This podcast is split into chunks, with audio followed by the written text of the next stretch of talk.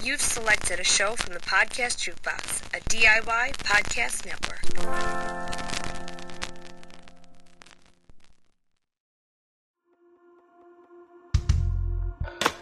Disability After Dark with Andrew Gurza. The podcast shining a bright light on disability, sexuality, and everything in between.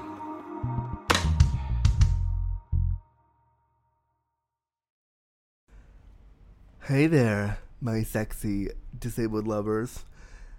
It's almost Valentine's Day, and my friends adamandeve.com want me to let you know that they have some really cool Valentine's Day offers for you. And so I want to let you know all about it right now. Get comfy, cozy, and crippled. Open your box of chocolates and let me tell you all about it. Free stuff is the best stuff, but free stuff that will ignite your sexy disabled Valentine's Day is even better. Check this out. When you go to adamandeve.com and select almost any one item, you'll get it at 50% off. That's amazing by itself, but it gets even more amazing because they load on the free stuff. When you enter my exclusive code, only for Disability After Dark listeners, at checkout, which is Dark Pod, that's D A R K P O D at checkout, not only do you get the one item at 50% off, you'll also get 10 free gifts for your Valentine's Day pleasure. And let me tell you all about them. First, you'll get six free movies that you can download for your viewing pleasure. You can watch them with a sexy partner on Valentine's Day, or you can eat that box of chocolates and watch them by yourself if you want to. But six free movies, that's amazing. I love free movies. That's great. Go ahead and get that. You will also get a free mystery pack that includes an item for penis havers and an item for vulva havers, and it's something I know you'll definitely enjoy. Plus, with all this, you get free shipping, and that's pretty awesome for Valentine's Day. Who doesn't want a free Valentine's Day gift? That's pretty cool, right? So, again, if you want to get all this free Valentine's Day stuff, make sure at checkout you use the code DARKPOD. So, you go to adamandeve.com and you use the, the code DARKPOD. Again, that's D A R K P O D at checkout, and you will get all of those things. One item for 50% off the movies, the mystery pack, all that stuff for Valentine's Day, which you can use with a partner or yourself on Valentine's Day. Get that stuff now. D A R K P O D at checkout, darkpod at checkout at adamandeve.com. Take advantage of it, listeners, right now. Happy Valentine's Day!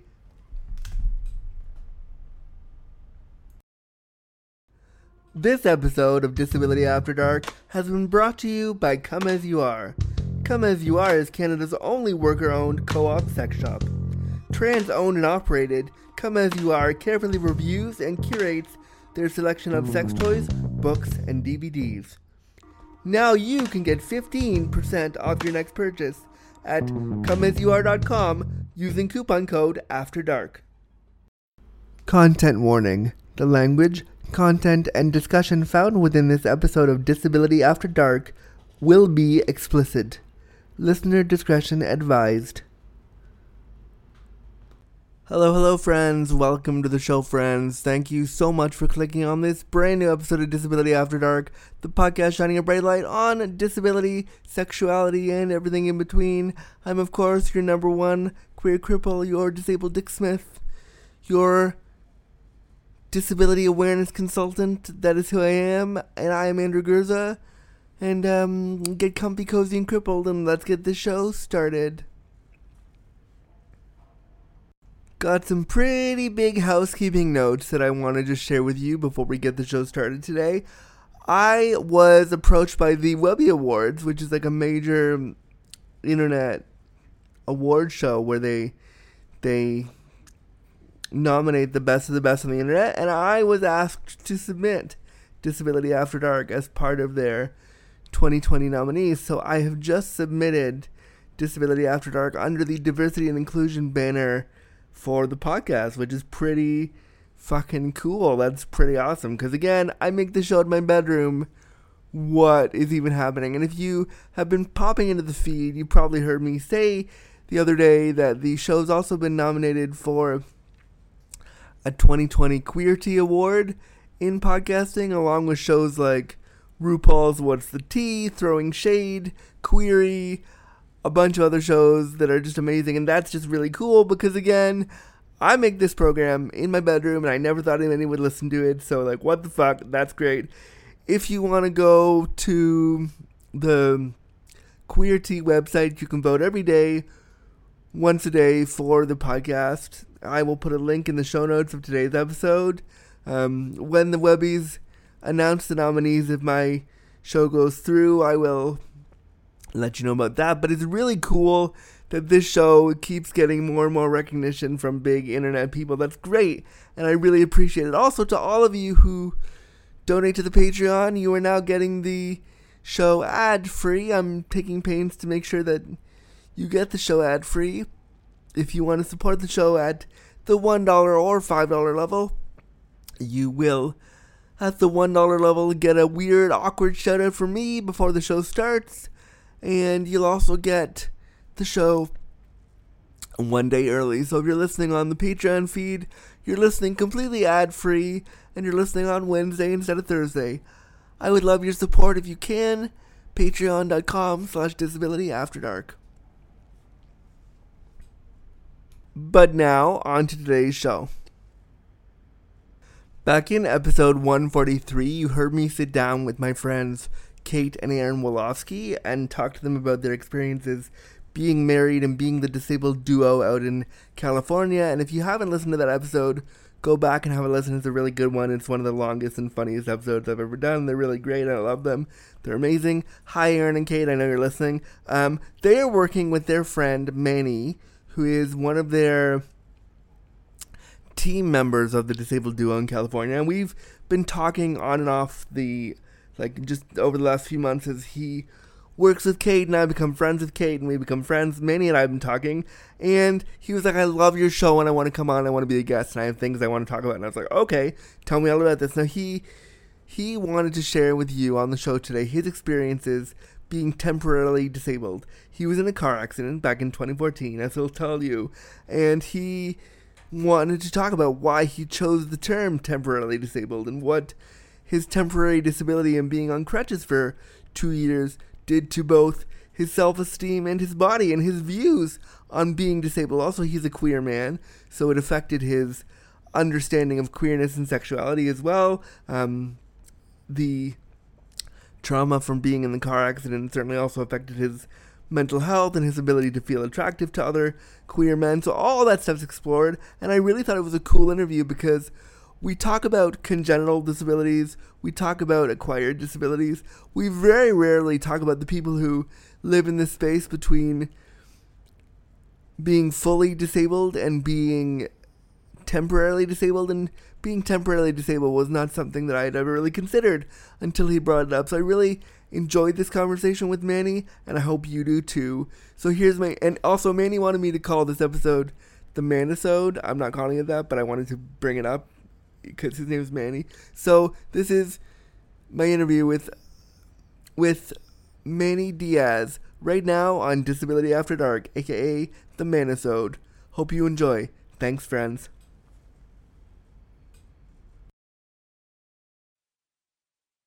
Manny Diaz, hello. Hey, Andrew. How are you? Good. Nice to have you on Disability After Dark. Thank you for taking the time today. Oh, thanks for having me. I really appreciate it. and you're on the West Coast and the Best Coast, and it's 7 a.m. there. So I especially California. Yeah, exactly. I especially appreciate that you like woke up just for that for me. So thank you. definitely, yeah, definitely. I'm so happy such, to be on with you today. such a trooper. Where in California are you currently? I'm in Carmel, Carmel, California, which is uh, mm-hmm. near Monterey. I don't know if you're familiar with where that is necessarily. I'm not, but I know where LA is. yeah, well, it's about five hours north of LA. I want to say. Oh, so you're not in like one of the cool parts of California.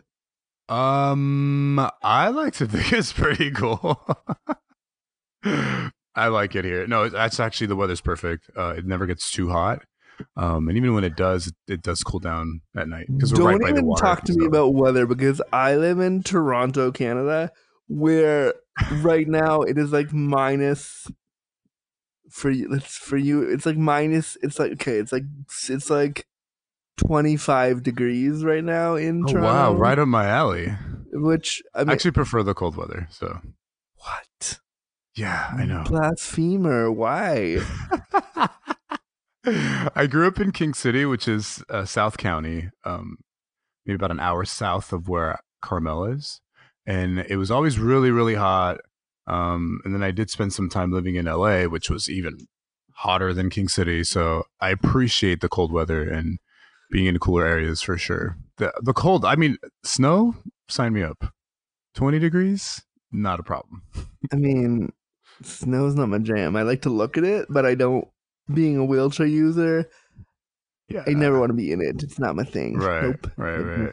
no, thank you. No, no, no. Um, so you you and I've been bantering for the last two minutes, but uh, why don't you why don't you introduce yourself to the Disability After Dark audience? Tell us who you are, what you do, maybe what you're wearing today. So I'm wearing uh, khakis and a sweater. You know, nothing too sexy, unfortunately. Um, it is pretty Boo. early and it's a little nipply. Yeah, I know, boo. Um, like you said, my name is Manny Diaz. I'm the team coordinator for Disabled Duo. Uh, I also assist Kate and Aaron, who are the co-founders of Disabled Duo, uh, in training and advocacy work. Yeah, I had them on my show a while back, which is how I found out about you and your awesomeness. So I'm Yeah. we're coming together. We're coming together full circle. yes, we are. and, and which is which is there's a joke in there, but I'm gonna let it go. Uh, Ooh, yeah. I was trying to be like, is that no? Yeah. Okay. yeah, there was there was a joke in there somewhere, but um, but tell us a little bit more about you and like and just tell us about you. Uh, born and raised out here in California. Like I said, uh, King City is where I grew up. Um, did spend some time in LA. Was in Colorado for a year and a half, which is where I was first introduced to the snow. Um, I am currently attending school to finish my bachelor's in kinesiology.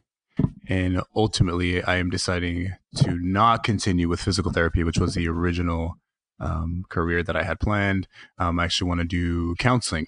So once I finish my bachelor's at CSUMB, California State University, Monterey Bay, um, once I finish my bachelor's there, I'll try to figure out where I'll go to get my master's for counseling. So Wow, looking forward to that. That's that's a big shift from from Yeah. That's a, that's a huge shift from like physical therapy to counseling. Wi- Just totally, I did not write this, this question down at all, and I'm just gonna ask it. Like, what? Where Yeah. did that shift shift come from? Well, I I did work at a physical therapy clinic for a few years, and I no not that the the people that were working there were necessarily bad therapists, but I found myself focusing more on emotionally how these people were feeling, not so much the physical. Um, so there Yeah. it was very routine, like do this exercise, do this stretch, and it really wasn't what I wanted to focus on. I wanted to talk to them. I wanted to pick their brain, how they're feeling emotionally, where they're at with their injury, uh, things like that. So that's kind of where I figured, okay, PT is probably not for me, but let me venture in to see what I can potentially do um, with relation to obviously the human connection that was that I was experiencing there. But and then counseling, and then I met Kate uh, actually at the PT clinic, and she kind of took me under her wing. So we've been working together for the past six months now. wow, you've And- been working together with Kate for six months. Because I talk to you both pretty frequently. It feels like much longer. It feels like it's been a couple Yeah. years. Well, it does feel like that, but no, it's been amazing, and you know, just being um, there with her, uh, listening in on, um, you know, what she does and her clients and things like that. It's just been really, it's been an amazing experience. For anyone listening to us talk right now about Kate and wondering who who we're talking about, go back and listen to episode 145, I think, of the show, or, or somewhere in there. And I talk Yeah. with Kate and her husband Aaron about their experience being disabled and being married and trying to have sex. Yeah. it's it's a fun two hour tangent episode where we talk about lots of shit. So go back and listen. Yeah. Wasn't that one of your longest? Two that hour was right? that was that episode is is still the longest episode of the show. raining the lo- okay yeah, Yeah. So, and it's because Kate and I can't stay on one topic ever. We go, we want to explore five topics all at once. That's literally what Right. happens. Um, but no. So, but this episode is all about you because yeah spotlight please You're Bring here, so- let's go back to you. One of the things I love about your when you sent me your thing and when we started talking about having you be a guest on the show, you said to me that you um that you that you had a temporary disability at some point in your life and I want to unpack that with you. What do you mean first of all, what do you mean when you say cuz these are your words. You say Yeah. you said temporary disability. Can you unpack for me and the audience what that means for you? uh, temporary disability for me means well a few years back back in 2014 uh, i was in a car accident and ultimately i was on crutches for about two years. So they were i was back and forth at the doctor's office trying to figure out what was wrong with my knee. Um, they initially treated me for a femur fracture. Uh, then i went back. Still they were like you you should be fine. I don't know what's going on with your knee. And so did an MRI, found a torn meniscus, but then missed. So I guess on that same MRI there was a torn PCL that they missed. So ultimately, I ended up being on crutches for about two years. So that's really what I mean by temporary disability. And PCL for anybody who isn't in like kinesiology and physical therapy, PCL is, the posterior cruciate ligament. and in even more layman's terms, that is it's one of the ligaments that crosses in your knee. So there's a posterior and an anterior, and I tore the posterior. So there's just two ligaments in your knee that kind of hold your knee in place. so you basically Yeah. tore the back end of your knee out. Right. Yes. That sounds horrible. That sounds ow. Um, yeah. Ow. And so tell us the story. So, so like when I think of somebody on crutches, I don't think, I never think they're going to be on crutches and using their crutches as a mobility device for two years. Was that something that when, they, when that, when that was kind of presented to you as an option or, or, or became your reality, was that also like a shock for you too? Yeah. I mean, I typically, you know, just visually by seeing someone on crutches, you typically don't see them on for, for long. You know, it's very short term. They had an injury, what have you, and it's very short, um, short, short term use in a sense. So what was kind of shocking to me was the fact that I had to stay on crutches for so long that it just almost became I, I just in a sense I almost felt like holy crap like is this my life for the rest of you know uh, is am I Of always life, going to yeah. be on crutches like so it was just a really eye opening for me because I just never I always pictured just crutches as a temporary use it was never long term or more than a year six months or whatever as as people get better they obviously get off of them so it just became a really dark reality for me because I didn't really know what was happening. Doctors didn't know what was happening. So it was just kind of in the gray zone, if you will. And so before all this happened to you, I'm curious, before like Yeah. you became temporarily disabled, what was what did the word like disability mean to you before you started taking on the term of having a temporary disability? Like how did how did disability impact your life or did it? It did. Um, actually, I had a brother who was uh, disabled. Uh, he had cerebral palsy. So I was very aware of what disability meant, but it had obviously never been something that I personally experienced where I wasn't able to do my normal routine of things by being an able body. But it it just it was very eye opening for me in that sense because I had seen it, I had experienced it at home with my brother, but I never um I never personally experienced something like that. Is it okay if we talk about your brother a little bit? Yeah, sure. What was the experience of, of being kind of a, a sibling to somebody with CP? Like how like I'm curious because I have I have brothers who kind of helped me Mm. with my CP when I was growing up, and like our relationship was really strong and important for us as brothers. How is it for you? Yeah. I think it was the same. Uh, we definitely did what we could. You know, mind you, we were kids. So he passed away in '94. Um, so he was about eight, I believe. But even up until that point, we would do what we could do to help him. He wanted to get off from the chair, from the couch to the floor, so he can like crawl around. We would help him. Um, whenever he was reaching for something or he wanted his toy, he didn't have. Um, he wasn't able to speak properly. So it was like just mainly gesture, hand gestures and some grunting. But we kind of figured we would just piece it together. Like, okay, he's grunting, he's pointing at his toy, he needs to get his toy. So, or he was pointing to the floor, he wanted to get down. So we would just do what we could to help him. But no, the relationship was. I mean, as kids, even just as kids, it was it was a really great, strong relationship. Yeah, that's great. I mean, it's also it's tough when you are a kid and you don't understand what's happening to somebody who has a disability, and you may not understand that he might have needed different care, and it, might, it was probably Right. different for you to see him to see him in that state as a kid. Right. Right. So it's definitely it was really eye opening. for sure. And so Yeah. I guess that kind of um that experience of being his brother gave you did it did, would you say it gave you like a, a passion to work with people with disabilities or to want to have that in your life? It did. It did. And especially after, uh, you know, talking with Kate and us discussing, you know, the the discrimination that some people with disabilities experience, it definitely fueled the fire. It definitely fueled the fire.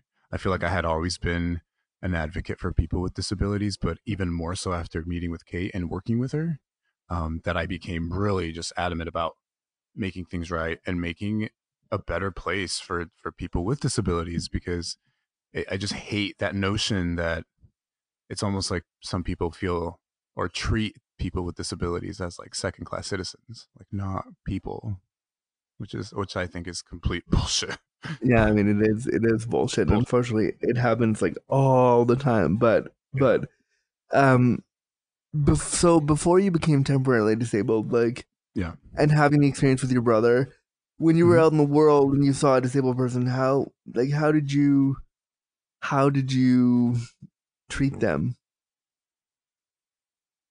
Um, I I treated them obviously as people, but I know one thing that I did that I probably shouldn't have done is tried to help them with absolutely every single thing, because not every disabled person wants to be assisted with every single thing. They they want to be independent. They want to be able to do things on their own. But I think how I w- because I was so used to, you know, it helping my brother at the time, where he needed absolutely everything. So that was my notion of disabled individuals. Like, okay, I need to help them. Do you need help getting in? Do you need help getting out? What do you need help with? Like, but I mean, in most cases, sure, it's appreciated, and some disabled individuals do need help with this or that. But for me, it was more so learning to back off and just if they asked me to help them, then I would help them, but not be so overbearing. Like, what can I help you with? What do you need to be done? Like, kind of being annoying in a sense about it. And what did it feel like for you? Like I- I'm curious because I- and you said you know, you know learning to back off. What did it feel like for you to like how did you get to a place where you could because I, cause I think a lot of people echo what you're saying in that they see a disabled person and they want to help not not necessarily to be the hero or to be the guy that like stepped in and saved the day but they genuinely want to help because they want to help so how do you think like how do how is it for you to like step back and be like no i'm not gonna help i'm gonna let this person try Um, it was really hard to be perfectly honest with you. I am very, I'm very observant of people, and I'm also very observant of people. You know, if I'm kind of jumping to their help, their, you know, I'm jumping to any potential thing that they might need, and that's one thing I needed to back up on because I was very, like, even with Kate, I'll see something and I'm jumping to it or even with like my family now. I see something and I just like jump to it. I need to just wait to see a if they even need me, or b it just just allowing them the opportunity to ask because it was just very I, I would just jump to it, but that Yeah, was a little hard for me because I'm just so used to like boom, boom, boom. What do you need? Let me help you. Let me help you. Um, that was just Well, really the mentality. You know, given what you told us too about your family and like yeah, your, it sounded like you were like, were you the older brother? uh, middle. Okay, so were you, but uh, between you and Gabriel was his name, right? So, Uh, Isaiah. oh, okay, I'm totally. I'm sorry, I don't know why I thought That's it was. Gabriel. Um, so, so between the two of you though, were you older or younger? He was a year younger than me. Okay, so Yeah. the point the point I'm making is then because you were the older brother of the two of you, you Mm. probably felt some responsibility to like go in there and help. Yeah, definitely. And so that's probably like that's probably where that came from. Yeah, big brother mode, I guess. I mean, yeah, exactly. So tell me how how do you feel about the term like you chose the term temporarily disabled. How do you feel about Mm. Using temporarily disabled and why do you feel like that's a term you want to use for your experience? Well, it just really it it became one of those things where it, it was no longer just an injury for me, which is what a lot of people kind of you know, short term, few months type of deal where you're unable to walk or you're unable to stand or what have you because of an injury. But I choose to use that term temporarily dis- disabled because obviously I wasn't able to do my normal day to day things. I couldn't drive. I couldn't, I couldn't walk, obviously. Um, I had to be really mindful about where to park, how far the entrance was, uh, whether it was raining, whether my crutches would give up under me and like I'd eat shit on the sidewalk. Um, just being mi- more, just being mindful of of those certain aspects that normally I wouldn't think of. I wouldn't think about how far this this location is. Where am I walking to? Are there stairs? Is there a ramp? Things like that that you just don't think. Like going upstairs on crutches is crazy. I can mean, I did imagine it. it. would- it would be I super. did it, but you know, it just yeah, the the ramps were just so inconvenient in a sense where they were like all the way around, but then it's like would I rather just try to do these few steps or literally walk around the building and then go through the the ramp, if you will? But yeah, it was just it was just very interesting experience at school. So so, so it made you kind of re- so you you kind of had to take on you kind of had to use the term disabled to really get your needs met it sounds like because if you've said oh i just have an injury then people wouldn't take it as seriously right, right. Like and so did this mean that you like i'm picturing you on crutches just kind of hobbling around for two years. Is that kind of like i'm picturing you with your leg up off the air and like one one leg on the ground Yeah, and one leg in the air. Was that was that you for two years? Yep. wow. And Yeah, that's exactly what it was. like did they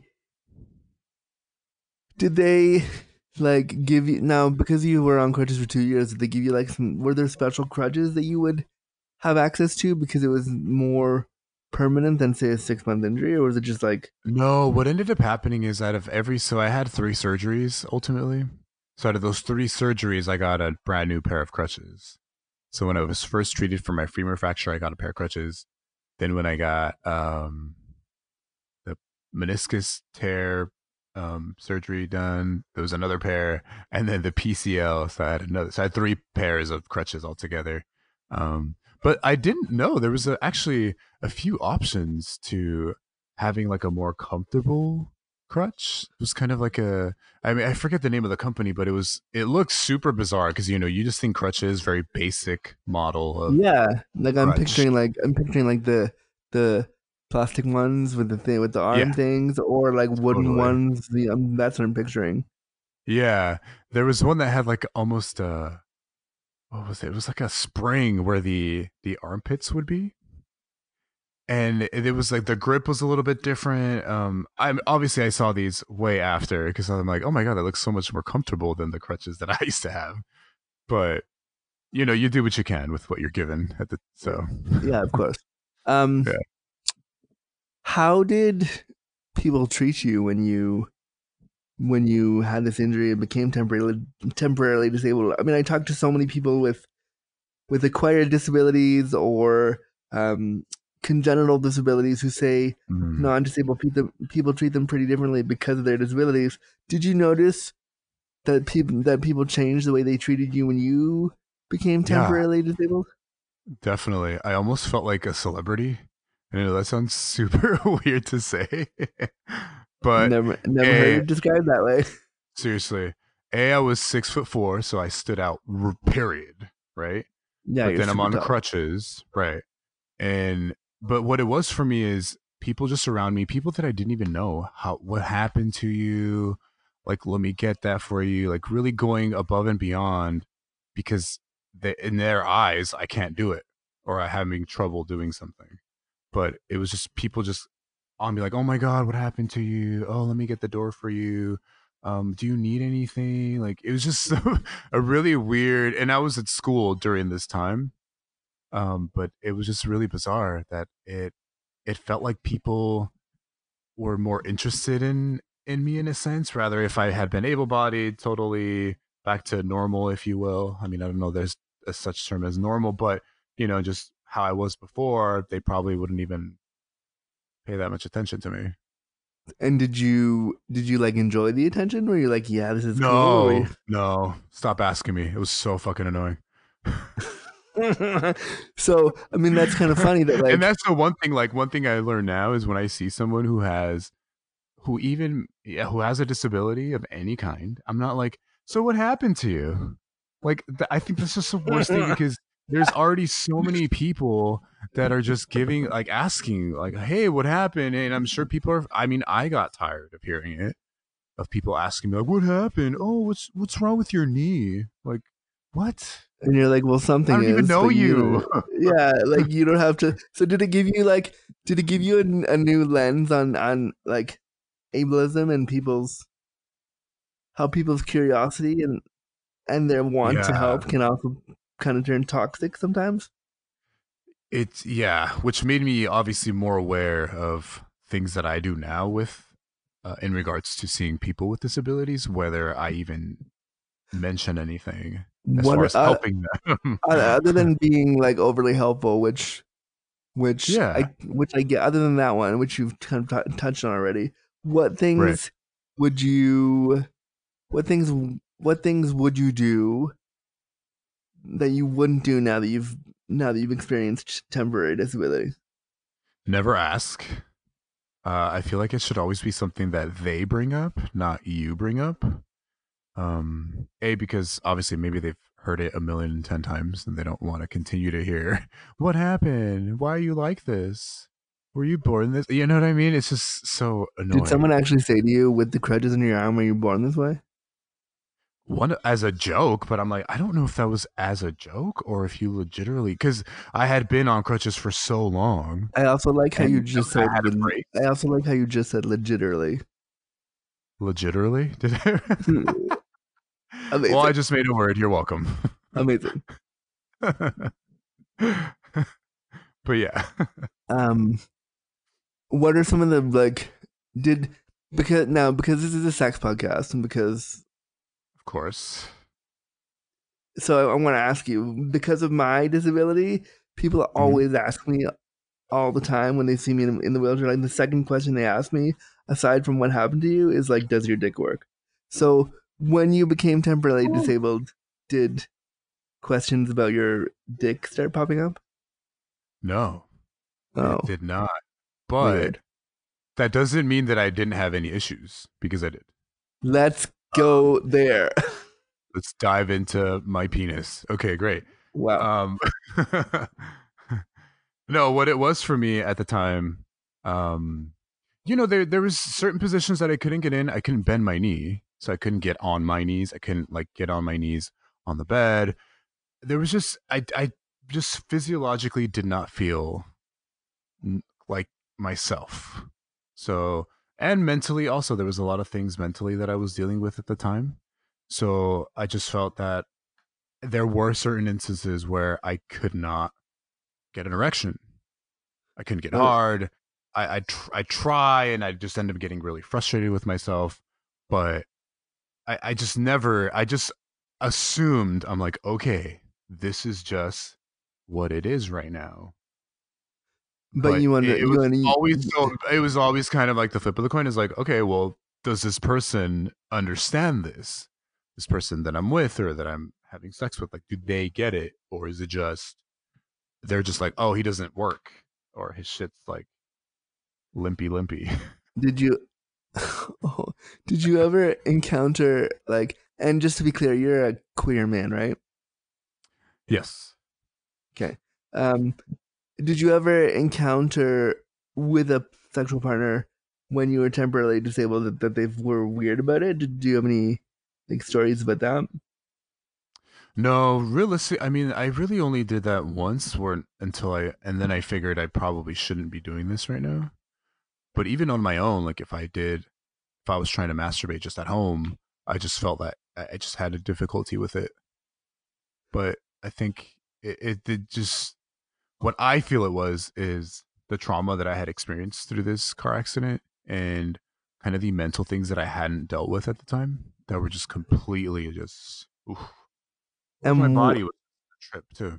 So yeah and what are some of the what were some of those mental things for you as like for you as like a queer man what were some of those mental things when you had the accident that you were trying to cope with Um, there during the time of the accident, there was a breakup, so I was still trying to sort things out in that relation, but also kind of it was also me trying to figure out what I was doing with my life at the time. I didn't feel like uh there was a clear goal, there wasn't something that I was striving for. I was just kind of going with the motions at the point at that point. And for me it was more so trying to figure out what I wanted to do with my life, but also processing what had happened and the prior breakup. So there was just a lot that, and obviously no one to talk to because I didn't know that I had options to speak with a counselor or a therapist in regards to that. So So you so on top of being temporarily disabled and trying to figure out how to like jerk off with a torn knee, you also then mm-hmm. had like no one to like talk to about how to jerk off with a torn yeah, no one, the, the discussion never came up. It was almost like, okay, you're disabled, you're not supposed to have sex, or it's not something that you should be doing right now. Because it was never brought up. Nothing ever, no one ever said anything like, hey, maybe you might be experiencing erectile issues because of the trauma your body experienced during this accident. Like, even if it was just as vague as that, just bringing it up and letting people, letting people know, you know, that that could potentially be something that happens. Yeah, and I Versus I'm mean figuring out about myself, and I'm like freaking out. I'm like, fuck, my dick doesn't work. Like, who's gonna want to date me? lots know, of things people like that. because you're hot. It's fine. Um yes, I'm flirting with you, and yes, I have consent to do that. Um don't worry, I checked before we hit record. Uh so no, but like the, the thing you say about like doctors bringing it up, like you hear from a lot of people who are who are who acquire their disabilities permanently through car accidents and stuff like that. And I'm sure you experienced this when you were a PT clients who acquired disability who you know they talk all the time about how they can't get erections and how they can't get hard Right. because of paralysis and it would be great if the doctors would talk about that with you when when you acquire a disability too yeah, I just hate that doctors are so touchy touchy about that. Like, it's not something that they want to bring up, or even even if they're uncomfortable, just having like a pamphlet, if if anything. Like, hey, this these things might also be going on with you during this time. I'm just gonna leave this with you. what do you I mean, think the, what do you think the pamphlet would say i feel like the i feel like the pamphlet might say like so your dick can't get hard anymore let's talk about it this might be why. If you have any further questions, contact me. yeah exactly um no but I, I do i like that was a i was joking but like but like i i do think a pamphlet for like hey so you've temporarily become disabled or you've acquired your disability or you have a congenital disability and you have trouble with erections here's a here's some information for you that would be i think that would be super helpful. And also tying in mental health too because that's something that people don't really think about especially with with those individuals that have had um, really traumatic um, experiences. And i think it's just also important to just bring that all together you know having it one whole like you legitimately taking care of this person not just like okay i'm the orthopedic let me fix the broken bones and like be on your way. Like actually Yeah. being more included with every other aspect of their health and so that overall they're they're healthy they're they, they're aware of the things that can happen or are happening What was one of the like other than you being un- being un- unable to masturbate and unable to like get into certain positions? What was some of the other ways that your temporary temporarily disabled body made you reconsider sex and disability or sexuality generally? Well after that one incident i just figured i i wasn't i wasn't physically able to do it anymore Uh, wow, so you were like actually resigned to the.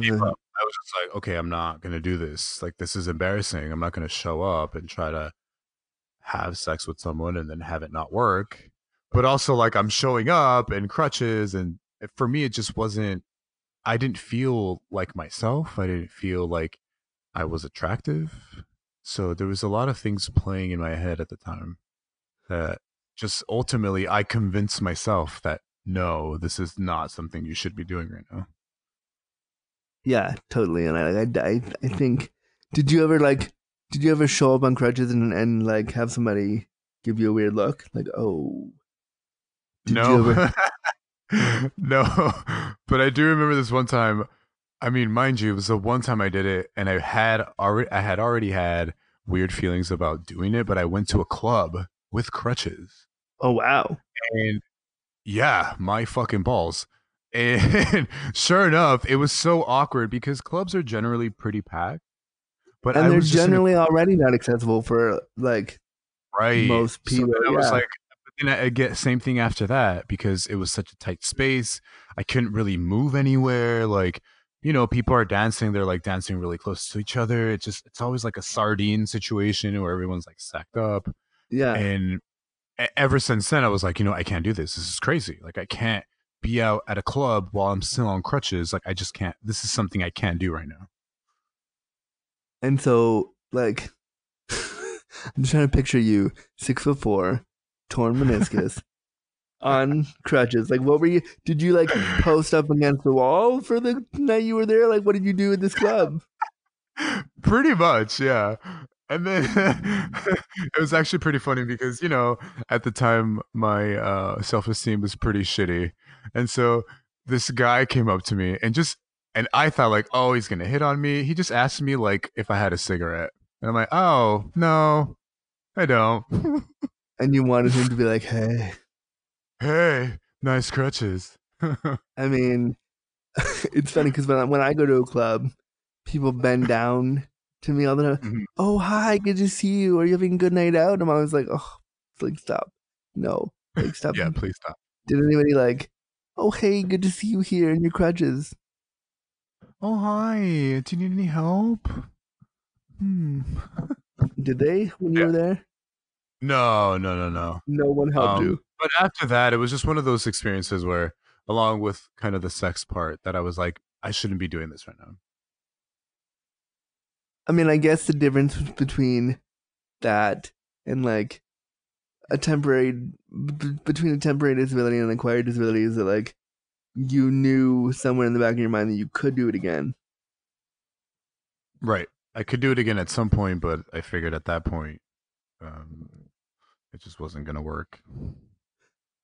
So one of the things you mentioned in your in the form when we talked the other day, you were like you wanted to tell me stories of you trying to get on transportation with the crutches, and you wanted to tell me specifically about you trying to get on the bus with a crutch. Can Oh you my God. share that story with us? It was horrible. So I had to take. So when I moved back, and obviously I was on my crutches, I decided to go back to school because I was just sitting around, not doing anything. So I wanted to be productive. So the school that the junior college that was available to me was about an hour away, but um, I couldn't drive at the time, and so I had to take the bus. So take the bus, but the bus trip itself would take about two hours. Oh God, one way? Yeah, one way. Yep, because it made all the stops in between like the small towns from where I live, from King City to Salinas, which is where the college was. Um, so yeah, it took about two hours altogether. Uh, it was really so inconvenient because I had once I had I think it was a meniscus. They had asked me to keep my knee straight or as straight as possible, but there was just nowhere to like put my leg up or not even put my leg straight. Like I had to tuck it in somewhere. So you know, they just they just weren't accessible. Or I wasn't able to use them. So you had to like, so you're on the bus and you And can't. knee super uncomfortable and then it was hurting obviously it was already hurting from whatever they had done but even more so because i was bending it in a weird way and it it just was it was pretty bad was pretty So bad. like, paint this picture. So you're so are you in like the wheelchair spot on the bus, or are you just trying to sit on a bus? well that's what i would start but then it it just depends where i was being picked up those spots were already taken. Um there was like a bench that faced like in so there was a little bit more leg room.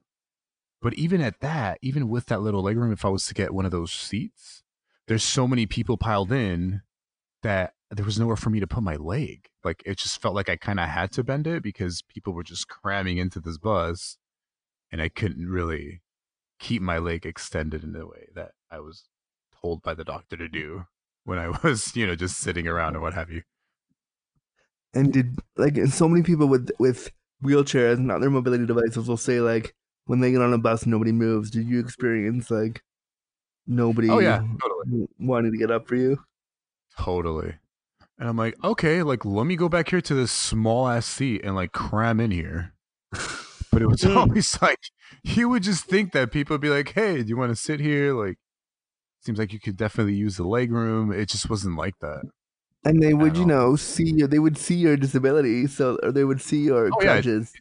Right, right, right, right. Like, okay, see my leg here. It's kind of fucked up. You don't want to move? No? Okay. Like, oh wow! We'll go to the back.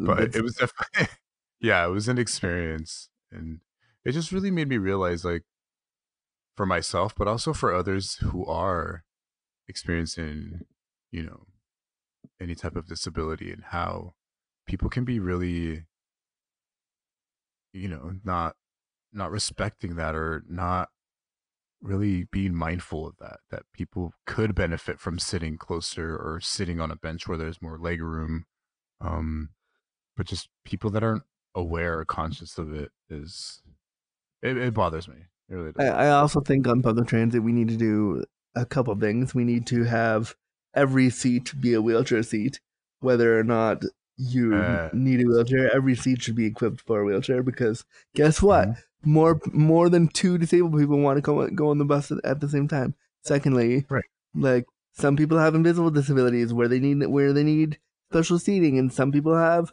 acquired disabilities, and as you've now shown us, some people have temporary disabilities and they need the fucking seats too. So all the transit should be accessible for everyone all the time. That's what, just what I feel. Yes, exactly. Exactly. But the unfortunate part about that is like I feel like these bus systems or these uh, public transportation systems, their main goal is just to transport as many people. Yeah. So uh, of course I would love there to be more room, but I just feel like they don't they don't get it. They don't really get it. I mean, they should be they should be creating bus lines. That we have paratransit services in in most parts of the U.S. and most parts of Canada. Where there's paratransit services where you can like hire, you can like book a bus or a service to take you in your wheelchair to a place, and that's great. But oftentimes, those services are super long to access. You have to apply to access them, there's all these like rules to access them. Wouldn't it be great Yeah. if bus services just were big enough for wheelchairs and spacious enough for other mobility devices like crutches as well, or like also people who have invisible disabilities to travel? Like they really should be focusing on creating a whole bus line that is not like door to door, but is Right. conventional buses that are big enough for uh, for chairs and for everybody. I agree. Yes. Totally agree. They should just be. You, you, so you're saying that you there's a separate line that assists you. In, Well, I don't know what they have in Carmel, um, but in No, Toronto and in, bus, maybe a few sections up in the front of the bus that are uh, for wheelchair users. yeah, they have that. They have that here too, but they also have a service through the city of Toronto and like other other municipality municipalities have it too, where like you can you get a special number and you get assessed by like a team of people who then determine that you're disabled enough to ride the bus. To ride a bus that will take you from your house to wherever you're going. Got it. Okay. And So so that'd be great if we got something like that here. But the trouble is that they're like often they're often underfunded, so they don't have enough money to like actually get that going properly. So people can use the service, but they have to wait sometimes like hours for their bus, or they have to book the bus a week in advance. There's no spontaneity and just I want to go. Oh, speaking of spontaneity, when you became temporarily disabled, like it sounds like before you were disabled, you had kind of the freedom to be spontaneous and do whatever you wanted. Did that change when you acquire when you became temporarily disabled? Yes. Um. I, well, you know, it was just a matter of thinking about what, thinking about my temporary disability, my knee in the in my case, and what my limitations were and where I was going. So I was invited to a concert. I didn't go. Um, I know specifically uh, certain stadiums their seating is really restrictive and there's not a lot of of leg room. So I Yeah. figured if I can't bend my leg, forget it. I'm not gonna go. Or also you have those concerts where everyone's standing and it's like, oh, I can't stand for that long, so I can't do that. Um, so there was just a lot of things. I just had to think about it more, which is crazy because you know you're just so used to. Well, I was just so used to just going and like I'm fine. It's not a big deal. We'll figure it out. But I literally had to think about everything, take extra precautions in order to make sure that wherever I was going, I was going to have, you know, opportunity to rest. There was going to be places for me to sit. I was not going to have to stand for so long. I didn't have to walk long distances. And so it just became an extra thing to do when before, obviously, I would just go. And it wasn't that big of, I didn't think about it. And so you were just like, fuck it, I'll just stay home and not go. Yeah. Well, there were certain things that I'm like, yeah, I'm not going to do that. Definitely not And going to do that. and so did that change like you seem like a pretty social guy. Did that change your like the way your friends saw you, the way people saw you in the community because you couldn't just go anymore? Yeah, you know, there was a few acquaintances that I would hang out with that, you know, eh, that my disability almost became a little bit of a burden, although it wasn't clearly stated or they didn't say it specifically to my face, but there were certain things that they didn't invite me to because they knew that I was on crutches.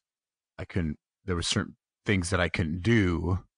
And which, I mean, it's bullshit. They should have given me the opportunity to say no, but they took it upon themselves to be like, let's just not include him in this because, you know, if it's like a concert or something like that where he's gonna have to stand or he's gonna have to or a club, for instance, or a theme park type deal, well, he's not gonna be able to go because he can't stand or he can't bend his knee or whatever. Like it was just very uh but I just what was annoying for me was people took the liberty of making the decision for me instead of allowing me to be like, I don't want to do that. That's not something I should do.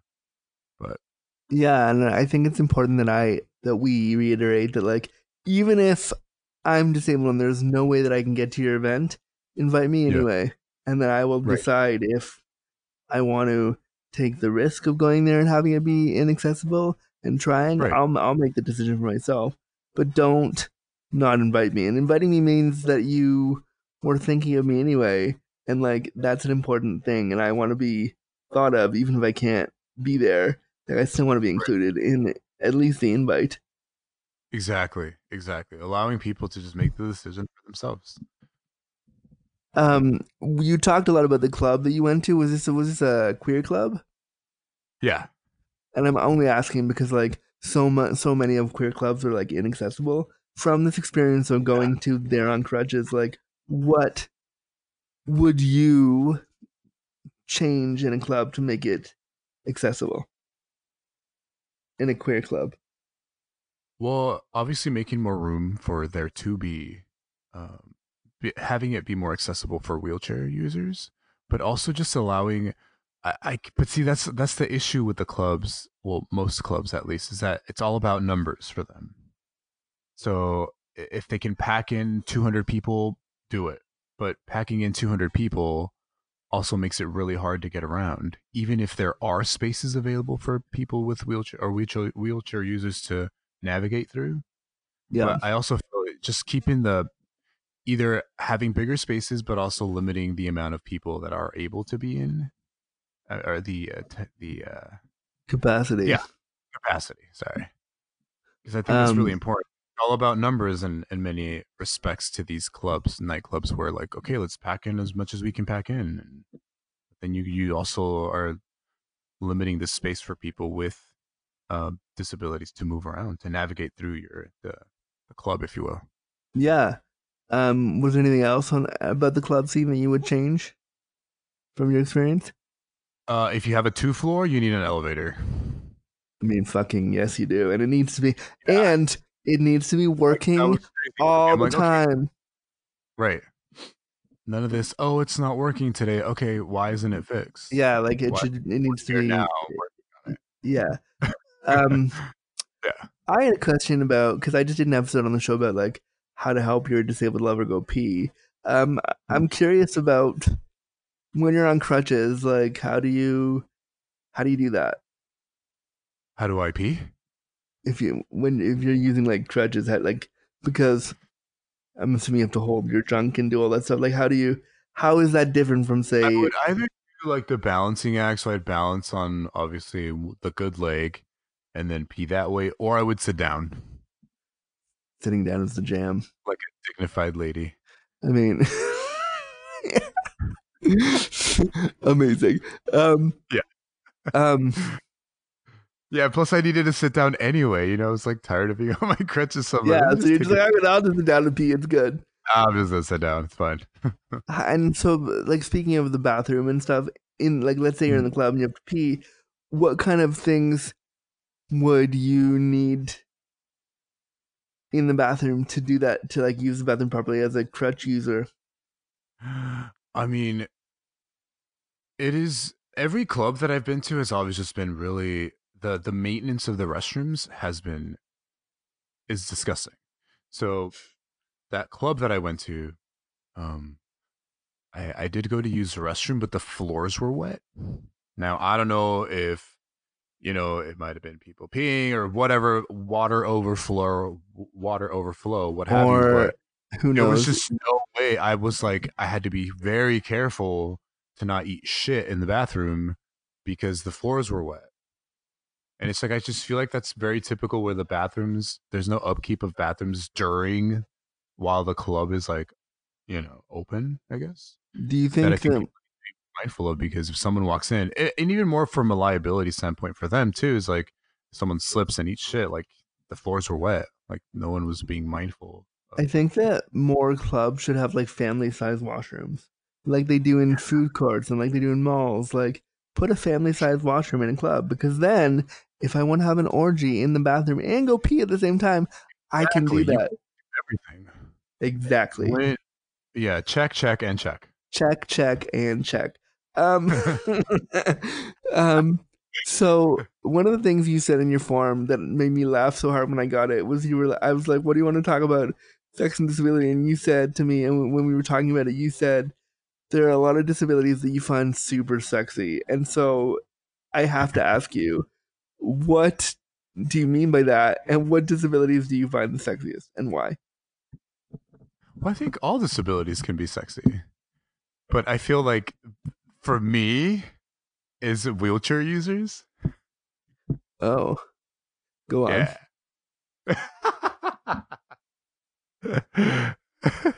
Go on, But, uh, listening. no, I just feel no. The, the the the argument that I was making um was that there's there's sexy in in everything, including people that are disabled. That it's not just excluded for able-bodied individuals. It's just disabilities can be sexy and are sexy. Like that was really the argument that I was trying to make with that.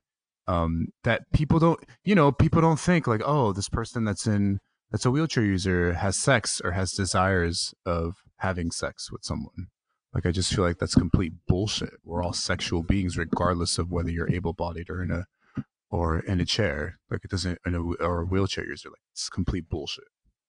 I also like during during the course of this conversation, you were very careful to to be mindful of your language, and I, I appreciate that. But also, don't worry about the stumbling. I think the stumbling is first of all it's adorable. Secondly, I think that every every little bit of like everyone has a different way of of using language around disability, so don't feel like you have to, especially on here. Yeah. Don't feel too worried about like, oh no, I'm going to say the wrong thing. I think what's cool about you kind of figuring out which language to use is that it's a learning process, and I think that's important to remember too. Yes, yes, and it definitely has been. So I But try to catch my. Back to you telling me how wheelchair users are the hottest. I'm, a, I, just in case you forgot, I'm a, I'm a wheelchair user. So if you Oh, you are. I had no idea. you never would have guessed exactly. no. Um, we had, we had talked before I hit record about you. You have a partner, which is who, which is awesome. Um, yeah. Do you think that if you acqu- you you had I don't know how to phrase this. Do you think that if you had a temporary disability again, your partner would be comfortable with that? I think maybe initially it could be just for anyone could be a little uncomfortable. But I really feel how strong is a relationship? How does that person really feel about you that matters. So do I feel like in my particular case that my boyfriend would be supportive and help? Totally. Totally, totally. But it just really depends. I mean, it's obviously a big change for some people, but I also feel that that's a real that can really determine where your relationship stands and how dedicated this person is to you. Yeah. Whether they stick around or support you and, you know, help you out with this. Because it's not just about loving someone or caring about someone while they're able bodied and how you met them, because things happen, right? I could potentially become disabled at some point in my life, but I'd love to think that this person would be there and support me and help me and be there, you know? Totally. Totally. Yeah. Um So, your question, yes, he will be there. amazing. I wanted to ask you about I had two questions pop to my head as you were talking about that. I want to ask you about when you had the knee injury and you were like, "Oh, I don't want to jerk off. I don't want to masturbate anymore. I don't want to do any of that." Did you like what different positions did you try to like to achieve self pleasure? It was mainly I, I was more laying down type of stuff um which not that i don't enjoy but it was just I, I i was just so used to being so versatile in that respect that i had to just settle with like okay i'm gonna jerk off i can't like jerk off wherever the hell i want like it has to be in bed because i'm not i'm not applying pressure to my leg i'm not trying to balance on one leg with the crutch it. like whatever right it was just i, I just figured that if i did try it would have to be lying down Okay. Follow up question: Where did you jerk off before? wherever i damn well pleased All right then. Hot. standing up you know or on my knees on the bed like there was just no restrictions. I, I didn't have to think about that. You know it was just like if i did it if i was with someone or whatever like i just did it. It wasn't wherever that might have been but because of my temporary disability i had to do it just lying down. And another question that I had while I, while you were talking, because you, keep bringing up all these good points in my head, and I'm like, oh, I have to ask this. Um, did Yeah. you did, you feel when you became temporarily disabled? Did that affect your like masculinity or your manhood at all, or did you feel that it Yeah. did? Yeah, I didn't feel. I honestly didn't feel like a man anymore. As crazy as that sounds, I just didn't feel like I was that guy anymore. Like I was just. I didn't. It was almost like I didn't work. Like I wasn't a functioning person anymore. To Wow. where, it, including that, I can I can do it. I just it was a really it was like I said before, it was an interesting time, but it also just made me realize how how mm. distorted our idea is about masculinity and but also about certain issues with like for instance sexual dysfunction issues that people don't in court don't actually like don't Sorry, think about. Really. yeah, they don't really think about, or that at least think about it in a sense that it's something that happens and that it's okay. But I was just always thought like, oh crap, like no erection, you're trash, like you're old, like that's it. But it happened to where like some days it's okay, some days it's not. Like even now, sometimes I gotta wait a while and it's not like instant. But I just feel like that that's that that idea is just super. It's really distorted to where people think like, oh, if they're not hard when I'm ready, then he doesn't. He's not into me, or he's got an erectile, uh, an erection issue, or what have you. But it's not like that. Everyone's different, and I think the more we understand that we're all different, and it might take this person versus this person a little while to get there or that it might happen and that's okay. It's just that notion that it's okay if it happens. It's not the end of the world. They don't find you less attractive.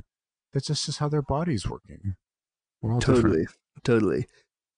Um, what advice would you give to somebody who has a temporary disability and is maybe feeling some of the ways that you described? Like, what advice would you give to them now that you've been kind of through that? Do you have any advice you would offer?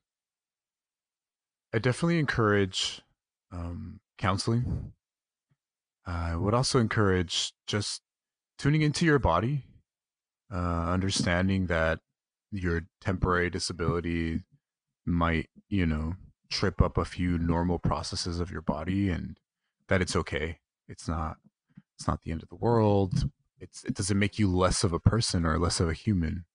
Uh, it just it what it was for me is I wish I had someone there to be like, it's fine, like these things happen, it's it's not the end of the world. These things occur in these type of situations.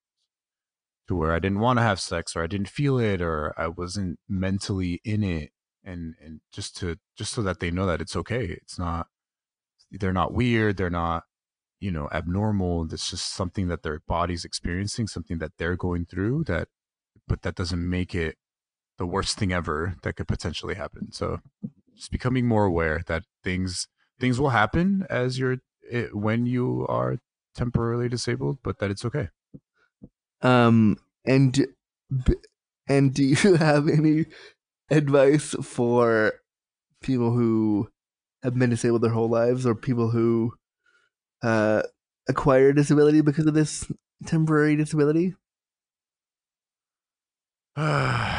I mean, it's definitely a, a, different mentality that you have to um you have to develop or work on in a sense because you know when you have a temporary disability the word temporary isn't the word so you know it's not going to last forever but when you're disabled when your disabilities become more permanent um it's just a matter of working through that but also becoming more aware of the things that you're whatever your specific disability is what restrictions or things or issues that you that might come up? Becoming more aware of your disability and your body especially just listening to your body i think is really important.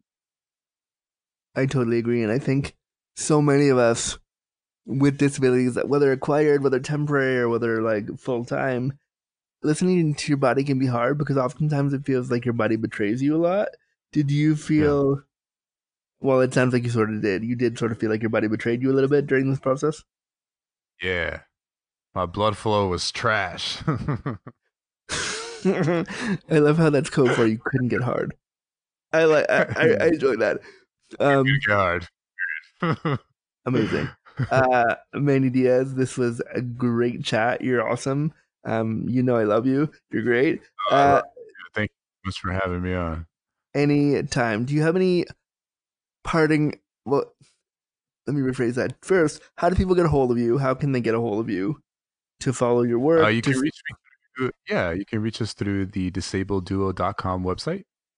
Um, there are some uh, there's a email on there you guys can reach us through.